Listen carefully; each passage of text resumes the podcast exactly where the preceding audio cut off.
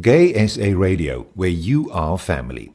In this series, we listen to the discussions that were held during the South African LGBTI Business Summit, setting an LGBTI economic empowerment agenda. The summit was held at the Equinox Centre at the ABSA capital in Sandton in Johannesburg on Tuesday, the 11th of September 2018. The purpose of this inaugural South African LGBTI Business Summit is to position LGBTI economic muscle in the business sphere by making a strong business case for the economic inclusion of LGBTI people, and by doing that, open up new business and other economic empowerment opportunities for LGBTI people. Discussions during the summit will demonstrate how this can be done, identify opportunities to make it happen, and craft strategies to overcome obstacles.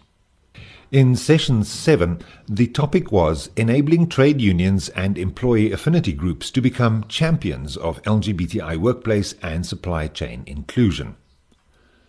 Trade unions have historically been champions of social and economic justice in South Africa, but have done little to champion LGBTI economic inclusion.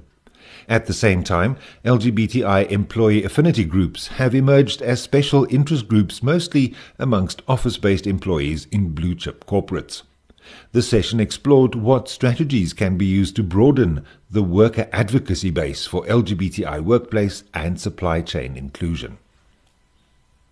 We apologize for some of the sound quality. Hello. Hi.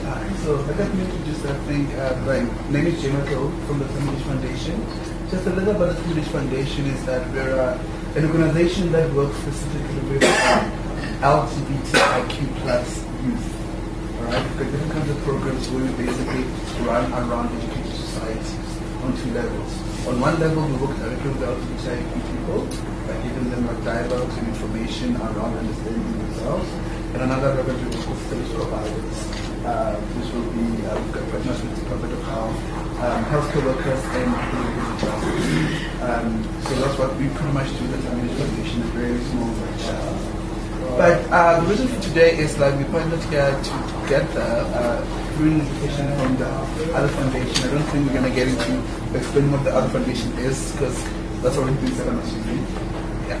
Um, then uh, we're here to talk about trade unions basically with regards to LGBTI issues in terms of like how, what do trade unions do with regards to LGBTI issues? Are they integrated? Are we getting there? Are we on the right track? What are the gaps? And just first and foremost, before I introduce my panelists, uh, we don't necessarily have like a structure that going to follow. Let's bring it. We just let's see what's there. What are the thoughts? And it's open to everybody. So joining me in the panel here, I first have Mpulis Kabatani from the South African Creditors Union and then Vamajele from um, South African Af- so, uh, Southern African ex-miners workers, and then lastly um, Linda Mageso from the Shell. Um, so, opening statements from my panelists. Like when you basically got the invitation to come and have a discussion around these issues, trade unions and LGBTI people. What was your first thought? You can go in any order. Okay, maybe let me off. Um, so when I got the brief, you know, um, for me, the main thing was the fact that when um, when I founded the LGBTI network at it, it, it was under the, the discrimination that I had been uh, that I had gone through as a self-identifying gay man uh, within other corporates that I'd worked for, and I thought, how do I make a difference so that number one, uh, none of my peers have to go through what I went through. Uh, secondly, how do I make a difference so that people who will come in after me do not have to go through what I went through? And it was a matter of saying, I spend eight to ten hours a day in the office. It's the most time I spend of my day is at work. And if I cannot bring my whole self to work, I am not doing justice to this organization that I'm working for. If there's part of me that I have to leave at the door, my sexual orientation, and I can't be my authentic self in the office, I'm not doing justice firstly to myself, and I'm not doing justice secondly to the organization because I'm now going to be constantly you know, checking out the corner who's seeing me, who doesn't see me, and so forth. So for me, that was very important. And to also assist other people within the, the, the organization to actually be able to be themselves, to bring them whole selves to the office.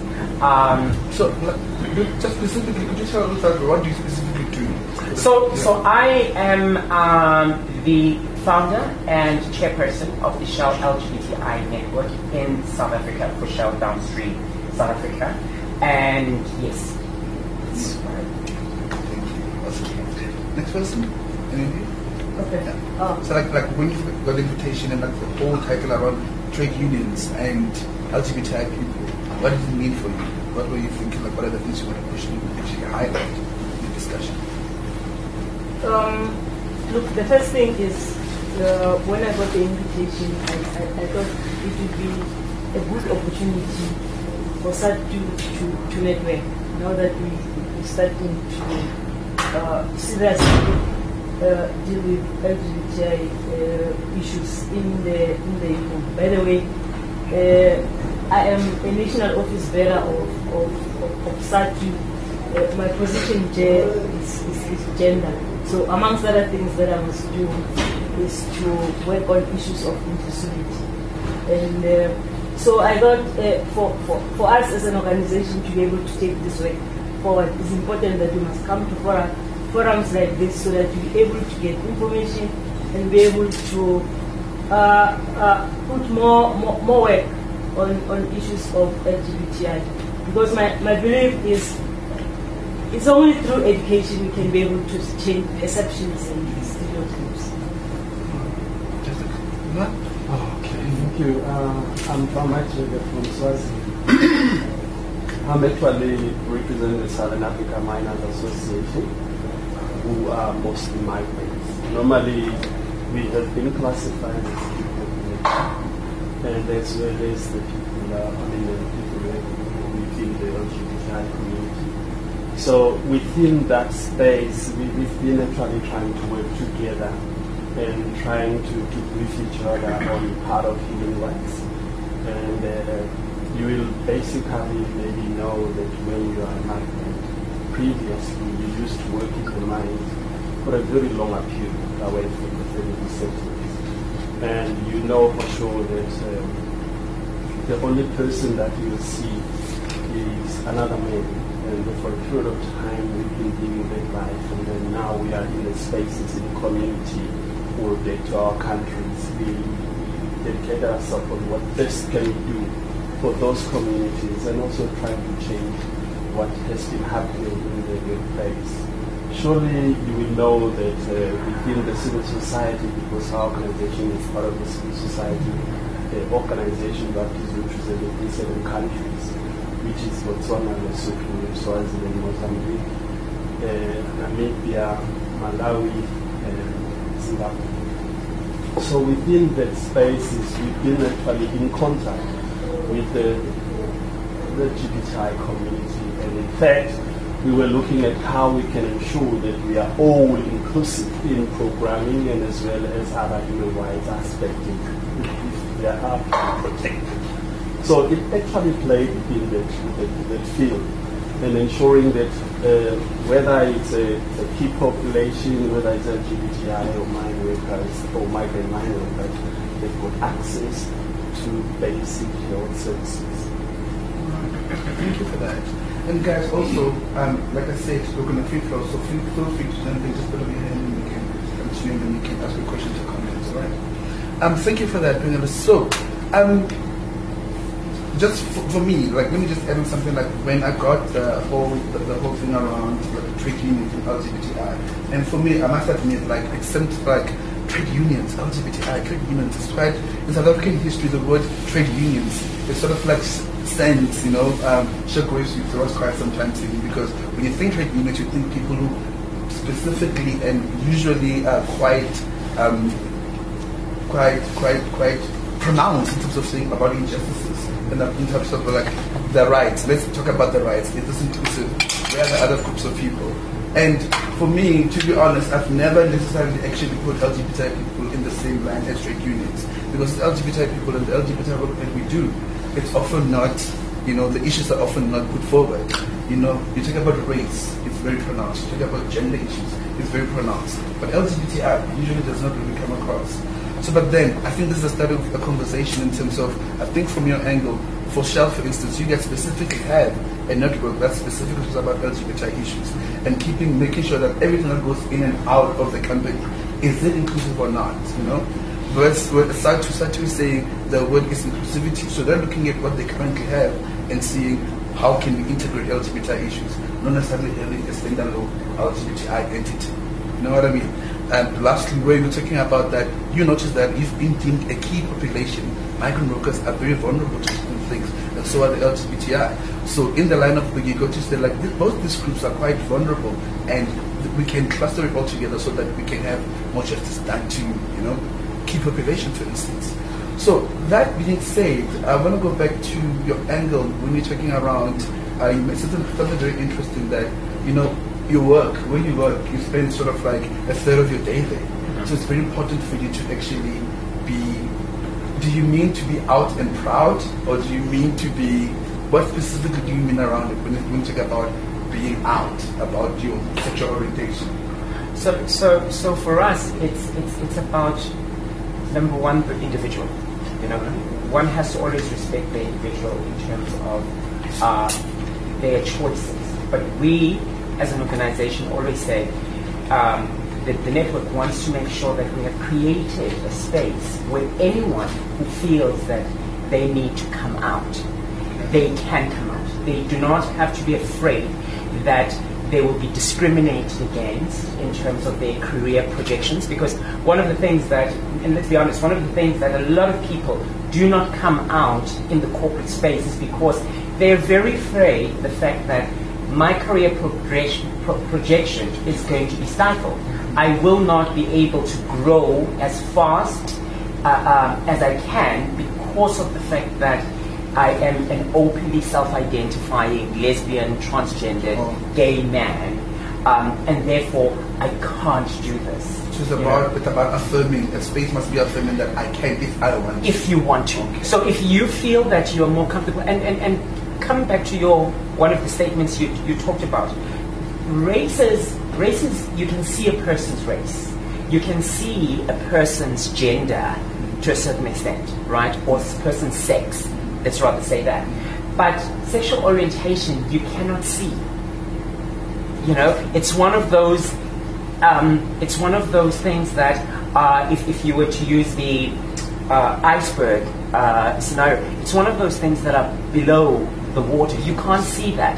So there are certain people who would um, are openly gay, and ca- you can actually see that this person is gay, um, but you never know with sexual orientation.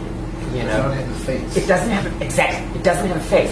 So the best thing that we can do as a company and as other corporates, you know, within. I mean, we've got the round table right now, which is a group of corporates that are have got LGBTI plus affinity groups, whereby we sit around the table on a quarterly basis and we discuss what are the challenges and how do we create such environments so that anyone that comes in whether as a graduate, whether at middle management, at senior management, they are able to bring their whole self to work if they choose to do that. We don't we don't pull people and pluck them out of the closet. No, you can't do that. No, you don't say come out, come out. No. the person needs to be, you can only create an environment that is inclusive and then leave it to the person in terms of saying, can I come out and be myself?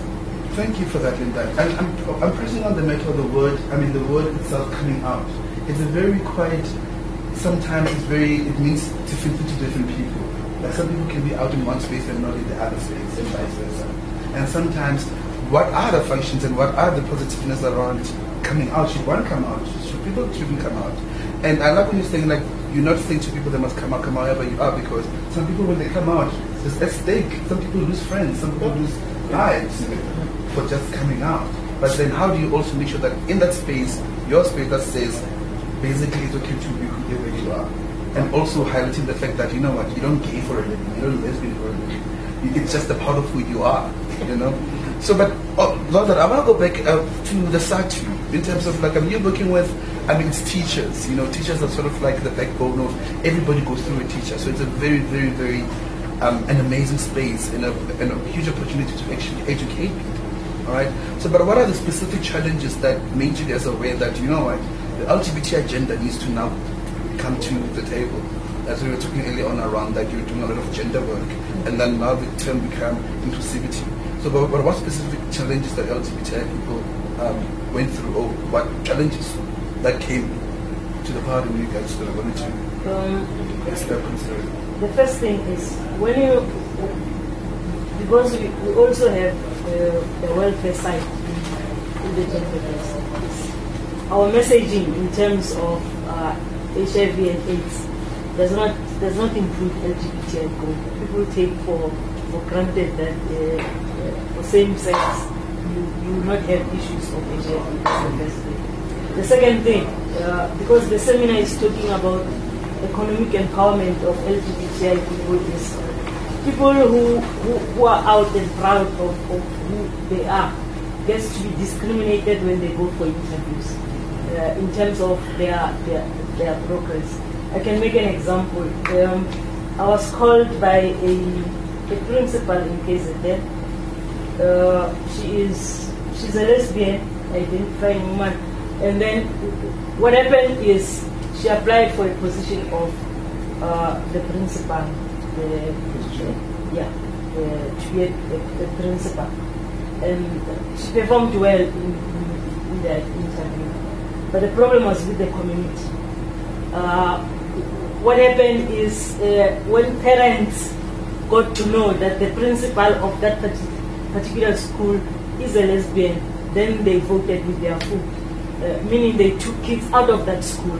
So the numbers in terms of enroll enrollment in that particular school went down because the parents believe that she will bring this demon to, uh, to the kids. To the kids. Uh, that, that, that, that's one of the things. The, the other thing that you get is uh, we, we had a seminar recently where we had LGBTI people. Uh, we called them because we decided as an organization that you can't have a conversation and talk about people and they are not there to, to give you their views as, as, as people who are directly affected. And one of the participants in the seminar said, I aspire to be a district director at some point but I am I am stagnant at a point of a deputy principal because when I go for interviews, and the moment I enter into the room, I'm judged before I even open my mouth. Because of like this one head you had about your sexual orientation or gender identity. And I mean, linked to that, you, talk, you, you mentioned something along the lines that, you know, sexual orientation, know, like it's not something that you see but and when it comes up with gender as well, I mean, look, gender you get different variations. You get some people who are like not necessarily traditionally conforming to the gender whatever things, but then when they walk into a space already, people uh, are taking note that people start to question basically what are you what are you not. So Jay, can I just come in there? So, so one of the things that we did at Shell, um, because the the whole LGBTI plus um, affinity group is a journey. So one of the things that we took upon ourselves was the fact that we looked at our middle management and we said, these are the people that hire and fire. These are the people that actually put out those job specs and so forth. How can we train them and make sure that they're equipped and, and, and remove those unconscious biasness? Because that's what it is to a lot of people. It is unconscious because it, it, it's, it's, it, it goes back to that whole thing of the, the school groups, um, the, the, the, boys' class. I, I want people, I want to interview, I want to build a team with people who look, who sound like me, that I can relate to. Um, and one thing that we started doing is that we started challenging middle management to say, if, if there is 10 of you in a team, and all 10 of you think, look, and, and do things the same. The other nine are not required. Because then that team is not diverse. And, and, and we started going through that. It has been a two year journey which has been pretty tough because you, you're really trying to change behavior and you want to bring out the unconscious biases. And we've started saying to people, start start identifying that in yourself firstly and start calling people out in terms of those unconscious biases. Because we ask we ask a simple question. If a person that I asked, I, I said, if a person comes in to the organization, it's a, group of engineers. That's what we are in Shell. Group of engineers, we do graphs, we do all of that. A person comes in, they don't look like you, they are wearing a full-on suit, and they are wearing high heels. And you are interviewing them, and they're the best candidate. Will you take them in or will you not? And they, they tell you straight up, I'm going through a transition. In the next year, I'm not going to be a man, I'm going to be a woman, or vice versa. Will you hire them? You know? Um, and, and it was it, it was it was sad in terms of the feedback that a lot of people had con- unconscious biasness saying that no, I wouldn't. And, and and the question then we asked is why, and most of it was based on fear. It was really based on fear. So with that came the fact that how do we then start addressing this within our organization and removing the fear and, and really getting those people in the middle management to really come on board because it's very easy to get top management to buy in. Top management buys in quite quite easy. But people that hire and fire are people that are that you need to specifically work on. Thanks for this. Let's go for quickly um, Neville and then uh, Yeah, I think I think this panel is really well positioned to address a complex issue. And the issue is that um, we, I think generally all agree that organizing management level people in decision making with decision making power in the private sector is really important. Right? That. We've seen a whole lot of progress on that front. But how do we make sure that um, this doesn't reinforce a class-based approach to LGBTI organizing. So in the world of work in general and in the economy in general, what do we need to do to make sure that um, this does not become something people who are in some way discriminated against but in another way privileged, benefiting at the expense of other workers? How do we make sure that there's a broad-based organizing and mobilization of people in the in the world of work, so that we multiply the advocacy influence of LGBTI people, not in a class-based way? and all across the audience. So not just May I quickly just jump into what Neville was saying? And I would actually comment based on, on my background in that work. Uh, I, I'm sure that uh, I've been hearing the corporate and I've been hearing most of these, they fall under the second class. Yeah, maybe kind of uh, society. But when you look going down to, to the lower level, to the to those that are getting peanuts or those that are low, lowly paid, it, it's, it, it falls back to the union they, they are who represent them and as well as civil society. Because most of the time you will find them that the, the, they are not aware of their rights. And because more information from my colleague from Shell, it's actually not going down to the community. So the response that I might have is that we need to create a space.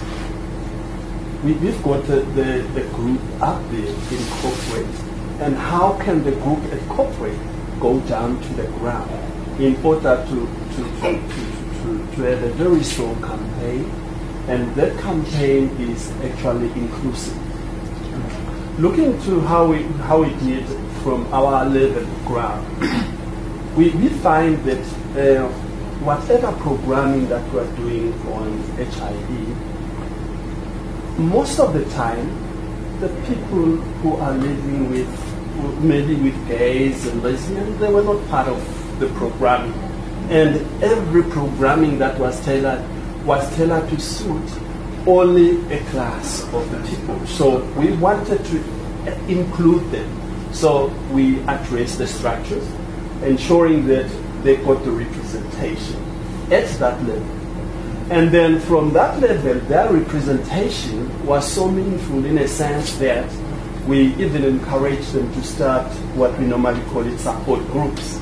Because coming out is not a very simple thing that you can wake up tomorrow and say, I declare. But it's a process. You have to go through a process of accepting yourself. You have to, once you have accepted yourself and you, you, you've got a vision of yourself going forward, it is the time when you start to prepare yourself that you actually disclose. And then after disclosing, then that from your own, then before you can get out.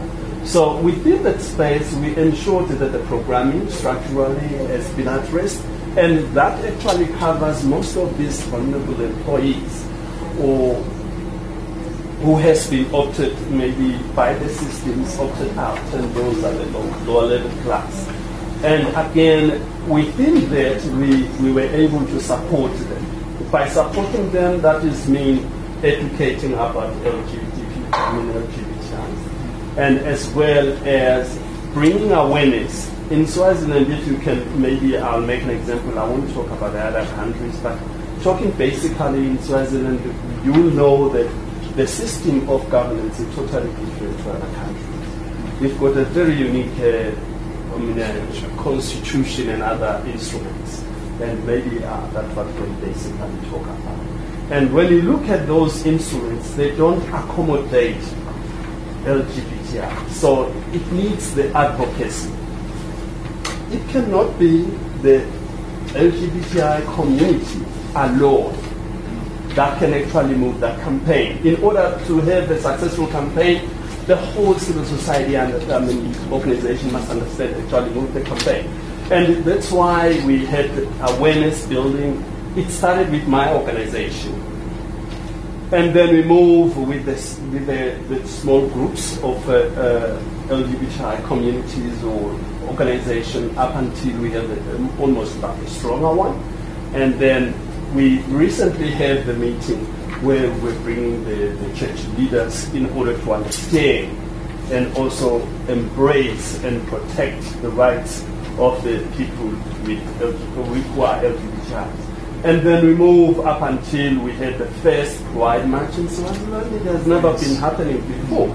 It, it was very successful. We, it was like an eye-opening that the government has moved one half a step towards recognizing, recognizing human rights.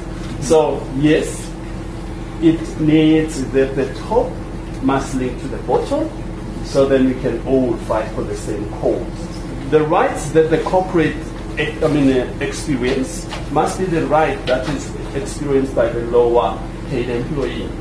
And as well as in order to have the acceptance, there is a role that needs to be played by communities, which means families. It's taking it. So it's quite layered. And Yes. like as also, I mean, I'm thinking a lot about the word intersectionality because what you're talking about here is like not a person is not one thing. A person could be uh, LGBTI, can also be a migrant worker, can also be HIV positive. So there you have already three layers of where sensitivity needs to happen. So on that on, that note, sorry, like I know we're running out of time as well. So like I just wanted to move on to the, just mm, to save it for the closing comment. Just want to go to Yeah, my interest is on strategies. What strategies can we employ around um, making sure that trade unions, right, have um, they do something around. Um, So basically, like solutions. What can we do? yeah, what, what, what can we do? Yeah. Because I, I was challenging Dorcas at the summit, and I said to Dorcas, "What does the constitution say? It is very ambiguous around sexual orientation. And how do we have constitutions of, of, of organizations like trade unions that don't correlate with what the constitution of the country says? And also, how do we bridge the gap between the management and And the and, and, and, and the person uh, pouring uh, Petrol. petrol I mean, at the on that shelter? note, why don't you just say that? I mean, for instance, it, I'm talking about you because you guys have a specific LGBT network within your company. And using that example, somebody who's pouring petrol, you know, like, because people in the office, they get opportunities to be sensitized, to be affirmed, to be almost be given that education. So, what what is the next step for that person who's the petrol attendant? them also given the same opportunities? So, so, so, so it's as, as, as you said, it's, it's very layered. So at corporate, we've done that. And what we've got as well, we've got our regional offices. So we've gone to our regional offices, engaged with people in regional offices. Then we've also got our depots, where you find that within the depots, the the smell of the place, if I can use that, is totally different. Um, very male dominated. And when you come into that space and you start talking LGBTI, it becomes. So we had to really relook the structure in terms of how do we engage at that level. And we had to select champions because it's easier if a person from there comes through and you know is, is, is a champion of LGBTI, DNI, and, and, and how we've started with the engagement is that we talk about DNI, diversity and inclusion. We don't talk about LGBTI, we talk about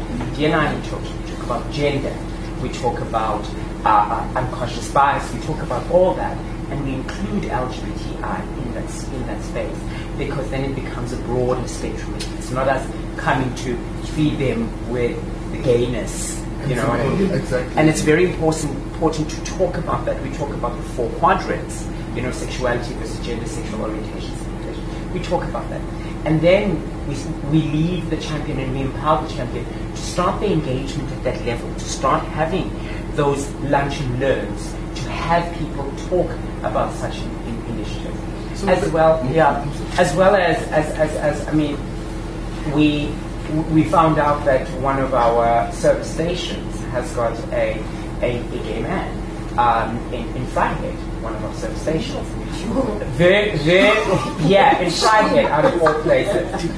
And it, it was interesting, and, and, and, and, and the owner of the garage came to us because he had seen that we have an LGBT network and said, I want you to sensitize the people at the garage about LGBT issues because, you know, one of my stars at this garage is an openly gay man. You know? So, so Linda, on that, sorry, we're running out of time now. Li- On that, I think also what's coming on strong is the fact that education, education, education, conversation and understanding who's whole around what is SOGI, what is that, but also alumni as well. You have to be very careful, like when you introduce all these things, you have to, you don't say to the people, here's the gay agenda, let's talk about the gays. Because that further stigmatizes people. So it needs serious integration of what's already existing. So then, I mean, for what you're talking about in terms of SADTU that structure when, about teachers, especially when they find there's a gay teacher, there's panic. Clearly, there's a huge disconnection of understanding. Then, what do we do? Those conversations, what should they look like? So, so I don't want to take on. So I want to, I want to talk about that, but I also want to bring the strategy part. So, for me, it's very important to. Um, one of the things that we did as a network, we, we, we went through our, our policies within the organization with a fine tooth comb, and we started talking about things like the the uh, maternity policy, that it is not inclusive, and, and how do we make it inclusive? It talks about a woman uh, uh, it, it should talk about the primary caregiver and the secondary caregiver. You know what I mean? Uh, so it starts with that in terms of really looking at those and, and, and starting to have, even through the point where when we, we look at our um, uh, the process of, of, of, of, bringing in employees into Shell, the process of um, identifying uh, garage owners, which we call retailers, how do we identify them? Are they in line with the diversity and inclusiveness of the organization? Are they in line with our ethics and compliance policies in terms of that? Because they are basically representing us as a brand. So from a strategy point of view, it starts there. But at the same time, to Neville's point, in terms of you don't want it to be a class, class thing. It's about going down to your regions and having those hard and crucial conversations in there. Vryheid. And, and Vryheid.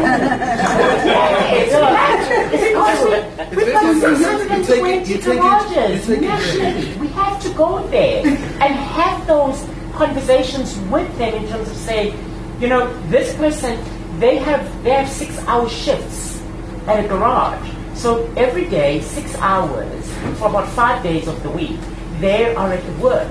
And they need to bring their whole self. If we say in head office, you need to bring your whole self to work But then at the regional also and wanna- at the garage. I also want us to look at this like, yes, on one level, it's amazing to push all the these agendas to build affirming spaces. But then how do you also strike the balance of it not coming across as special attention?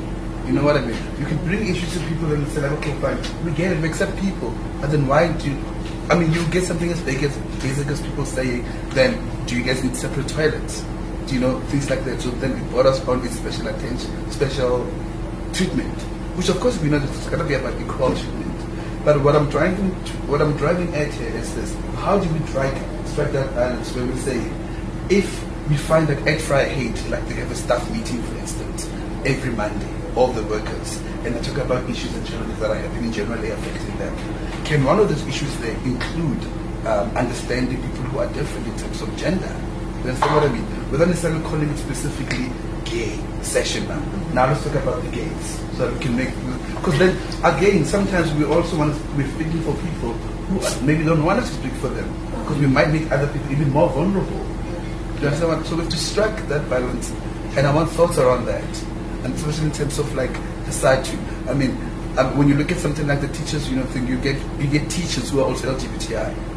You get students who are LGBTI. Research has been done where like a teacher could be LGBTI themselves, and when they see another openly um, student who's LGBTI, they actually even become harder on the, you know, they project stuff on the students.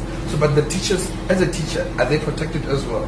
Then the governing bodies as well. You know, how do we take the conversation all the way back to that top, but also making sure that it also reaches the ground? But I think uh, if, if, if you take it, for instance, in terms of education, coming to, to this, now that we have taken a step to be able to deal with issues that are, are inclusive, uh, we're going to a national congress, and definitely one of the things that we will need to amend there is our constitution, so that it talks to, it talks to, uh, Yeah. Yeah, It's inclusive. it's, it's inclusive, yes. Uh, because there's a disconjuncture between the gender policy that talks about LGBTI issues and the Constitution of the Union does not address that. So we have to close that anomaly.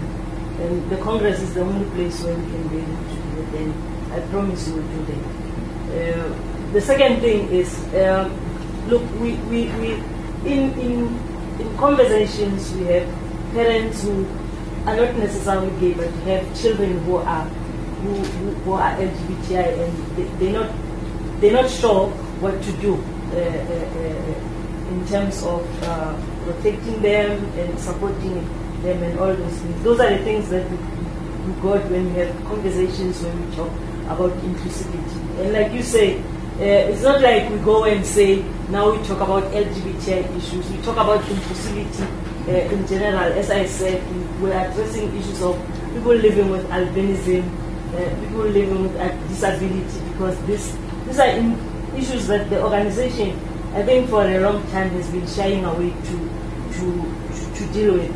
But the other thing that I think that we we must do as an organization is to go back to our schools because uh, many of the policies that we have in our schools are old-fashioned. Uh, they were adopted in 1920. They still use them now. Because one thing that is used for exclusion, for instance, is uniform in our schools. Uh, we get a lot of cases. We got a case two years ago when where a child could not write the examination because he preferred to wear a trouser instead of a, a skirt and lo- lost the whole year uh, because of that. And those are the things that we, we need to address.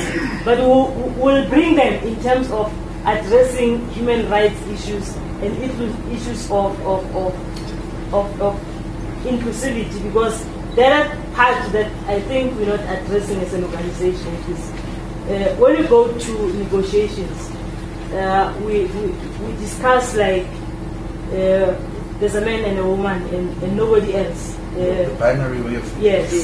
Uh, and the resolutions that come out of bargaining uh, addresses the two and do not address any other person that can exist and identify differently.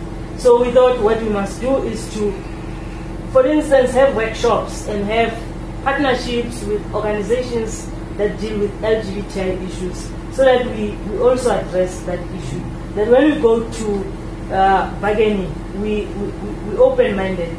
We don't think of, when we think of maternity leave, we don't think of people who are going to adopt and, and all uh, uh, kind of, of... So it's sort of like, unfortunately, we almost, it's sort of like we need to also relearn certain things. Exactly. And then when we have to unpack it and then put it together again. Exactly. And is going to be a difficult task, of course, because people, especially those those laws have been made, people are going to be, it's going to be difficult for them to let go of them. But I think the point becomes education and sensitization and around making people understand, see the other side, and see basically, not just even the other side, but actually the whole plethora, the whole, you know, rainbow, so to speak. Because I mean, the idea is like people tend to think it's around. I mean, the issue just used about a skirt thing. People will quickly look at it and call it a gay thing, and it's actually maybe not. It could be a trans issue. Mm. So but people don't understand the difference between gay issues and trans issues. So how do we unpack that? How how do in in any meeting basically, if there's a meeting talking about gender, whatever thing, how did we talk about all types of genders, including straight people, all types of whatever? Because then that sort of like normalizes every way of being. So that that policymaker when he's drafting something, he knows that, you know it's not just about cis, me being cis heterosexual, but what about people who are the opposite of what I am? Does it speak to them as well? So it's about those little, little strokes. So, May- may I, um, Oh yeah, yeah, BT, and then we'll go back to you. We've got about 10, more, 10 minutes left. So Look- Looking, looking at Uh, what my colleague has been saying, as well as uh, uh, my on the other side, it's quite important, and uh, we cannot leave the others out.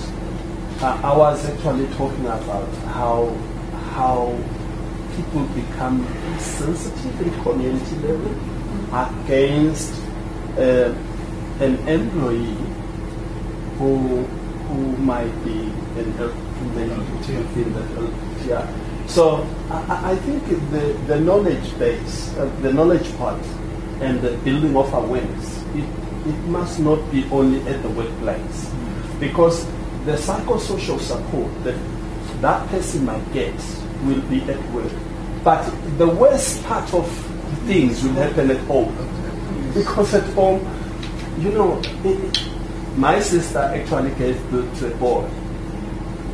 But at the age of 25, he started to change. And we, in the family setting, wa- he was not I mean, supported because he, he was a, I mean, a female head. And it took us some time to build our, I mean, understanding within the family setting that this is our nephew and we must accept it. And it disturbed him, it disturbed him totally where he was working. Because he was he didn't have a space to come back and be accepted. And as well as the workplace, he was not accepted. So that's why it's very important that we do have these small groups and we must encourage them.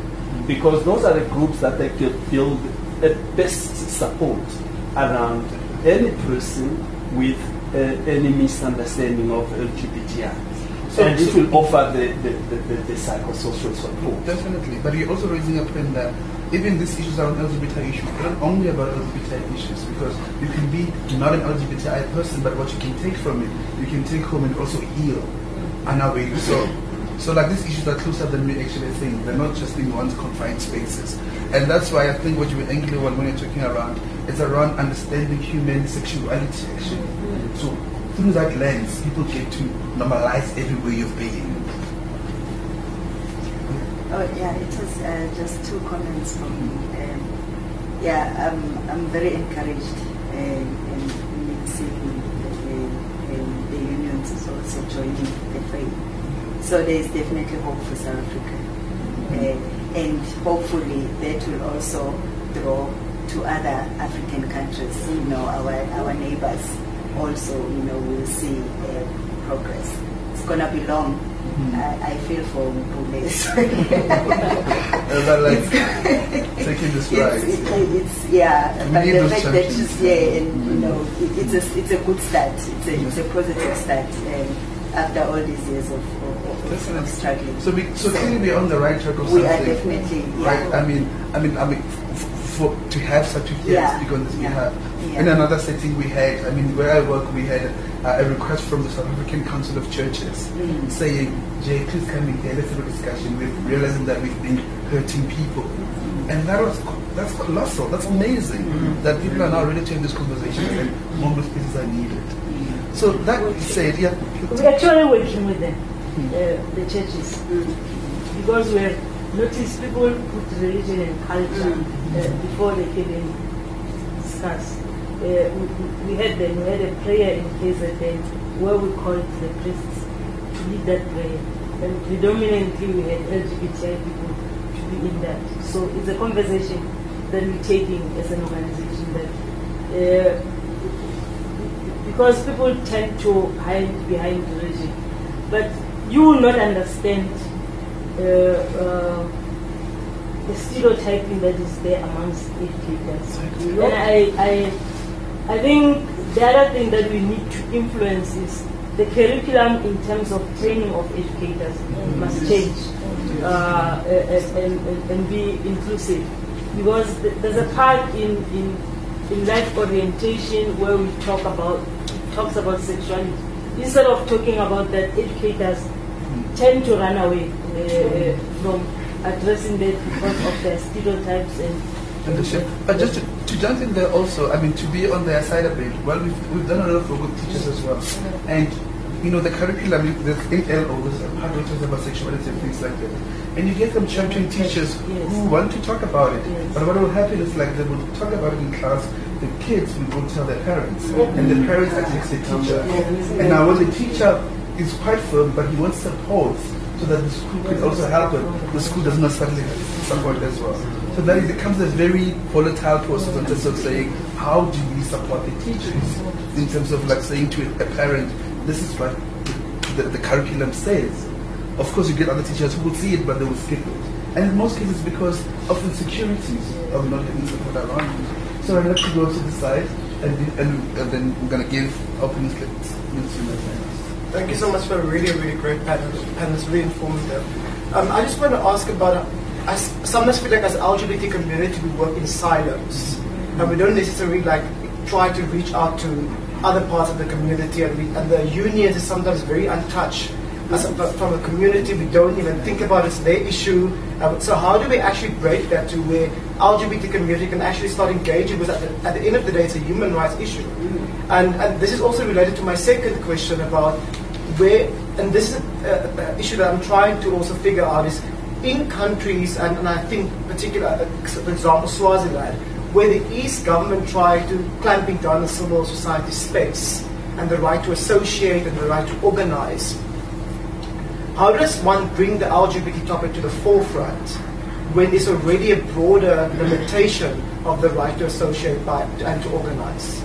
So how do we make it current so that people not trying to say what you mentioned earlier on about trying to be special rights where we have broader issues here about the freedom of association, but we're trying to make LGBT rights current and bring it to the forefront. I think the way we, to, to, to, to come in, the approach could be when you when you discuss gender, uh, it should be open so that you, you, you don't have, uh, you make people uncomfortable and you talk uh, so that you're able to break the barrier. And, and like you said, address all issues when you talk to, to gender so that you open people's minds. Because on the other hand, you might blame people, but it's out of ignorance and lack of information uh, that we, we must we, we, we need to bring uh, that conversation in that way then you'll be able, because I can tell you, when I came into Sakri, this was a no-no. Uh, and but I, am happy, and I always tell people that at least there's a step towards the right direction. That the president of such at least is able to talk about this issue. For me, it's a step because it was just a no-no. Uh, you, you wouldn't discuss it in a meeting, but we're able to, to discuss. But the other thing, I think we're also pushed by civil society because they kept on writing to SADC that uh, here's an issue, we want to have a conversation with you. Uh, how, how, how, how do we get you? And uh, that's when the conversation started in the organization. Because you can ignore all those letters now Yeah, coming exactly. in. So sometimes it's also very important. Yes. And Linda, do you want to say something to that now? I think two things. Um, I, I, I'd like to share a a story. My sister, my elder sister, is a, is, is a teacher, in actual fact. And um, she she does life orientation, and, and she's in KZN Mbumbu. That's where she teaches, in, in rural, rural KZN. And she invited me over to, to come talk about being an openly gay man you know, at the school. And I had a talk with the learners, and firstly with the, the teachers, and talking to them about what it is all about. And then after that, with the learners about it. And it, it was very interesting, uh, the, the lack of information that was there. Because for them, a gay man doesn't wear a suit. A gay man wears a dress and puts on lipstick. That is what they know. You know, so trying to break down those stereotypes that have been learned over years was quite a challenge because here I come in wearing a suit and I self-identify as a gay man and I'm discussing this with them and the teachers are saying, no, your brother's not gay when a man. He doesn't look it. He doesn't look gay. Yeah. He's, Yeah. he's a man. He's, just, he's playing around with us and don't come play with us here. So it was that So- so type of basically It's around, it's around going back to all those concepts of what gender is, of why gender exp- And the thing about also gender as well, I mean, when people typically say to people gender, people think around body parts. People think about what's between the legs. Yes. People don't think, of, necessarily think about what's between the ears. We're talking about identity. We're talking about expressions. And identity and expressions have nothing to do with body parts. And and and it's it's it's we've got a lot of work to do. But it's around talking like in those boardroom meetings or whatever things, starting to make sure that even poli- highly educated people have misinformation. You know what I mean? Basically, people who actually um, help create stereotypes, they don't know proper in- health information. So yeah, we need to all go back to the last point. Okay, Can I talk to Edward yeah, we're running out of time. I'm going to ask you for like at the, 10 the, the seconds. issue around society and the closing of spaces by governments, it, it's a reality. But I can tell you that there are opportunities, and uh, n- no one actually cannot see the, the right time. The, I mean, the right time for inclusion is now. So we, we don't have any fear for that. But yes, if you look at the progress that the other countries are doing, Swaziland, yes, it's behind, but I think we are getting there. Looking at the number of, I mean, uh, of people that are coming out, and they also come from corporate. It's It's across- lawyers. it's across all. So I I think it actually put government in a position to to to be at ease and accepting uh, LGBTI people. But yes, the role that has been played by civil society is quite big. And, And it needs encouraged some more. and that's why I'm very happy when we have corporate uh, representatives and as well as the unions.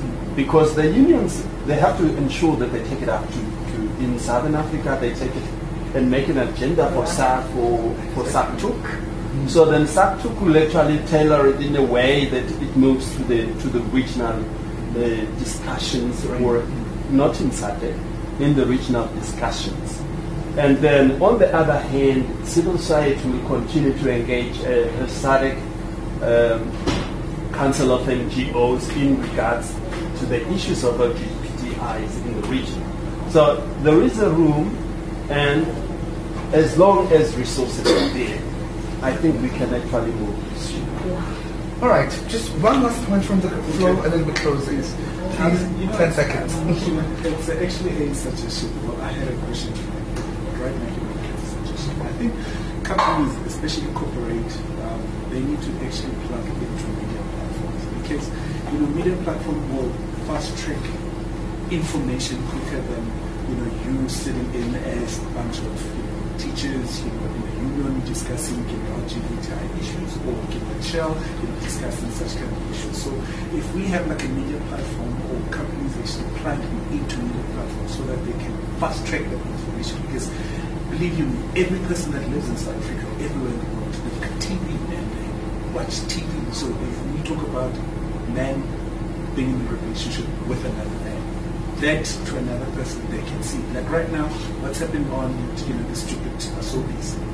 We see a person that lives well on soapy that lives as an LGBTI person. But what happened you know, after that, he takes off you know, the act of being an LGBTI person and becomes himself. And then when an LGBTI person outside meet with that person, they start acting homophobic.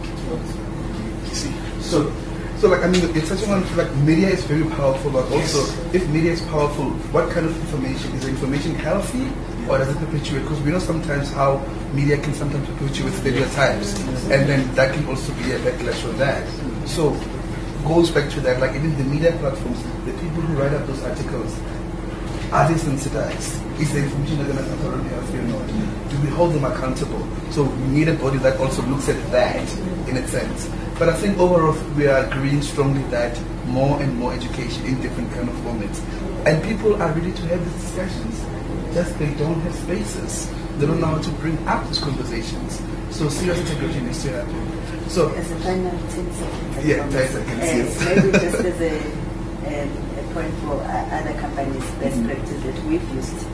We, um, um, at IBM, we created, um, they are called LGBT uh, Business Forum within IBM. So it includes uh, employees, um managers, first, second level managers, and also policymakers. So every year, they sit once a year to review the LGBTI policy specifically at IBM. I mean, yeah, and review and include the HR uh, people as well, just to say, okay, over the past year, what are the trends or new issues that you saw arising? And, and, and, and, and they discuss that and they look at the policy and amend where they need to amend is it in line and build a business case around it for, for adoption by the CEO. So every year, once a year, eh, for example, trans issues. Uh, up until about five years ago, there was nothing on trans in the IBM policy as big as they are. So there's a lot of work that they've done over the past five. And another thing, you know, most of the time we, we always think we're educating heterosexuals. Even us as LGBTI employees, I, I was amazed how much I didn't know about trans transgender people, and they are part of their, the T is right next to the N. it's like wow. So so it's not just it's not just educating you know people who we think don't know. It's also as as well. Definitely. And the world is changing. People are evolving. So there's new things that are coming as well, and you know, new technologies, all those things. So everyone needs to be at the top of their game. Whether you're gay or lesbian, you don't know everything. You need to constantly keep educating yourself, and, and you know, yes. I mean, like what you're also touching on. I mean, and I'm linking also also strongly to. I mean, Shell, we've got a, specific LGBTI network thing in South Africa, but we also have like I mean companies all over Africa as well. So maybe even even also with IBM, what I foresee that is there a way on how we can put pressures on other countries.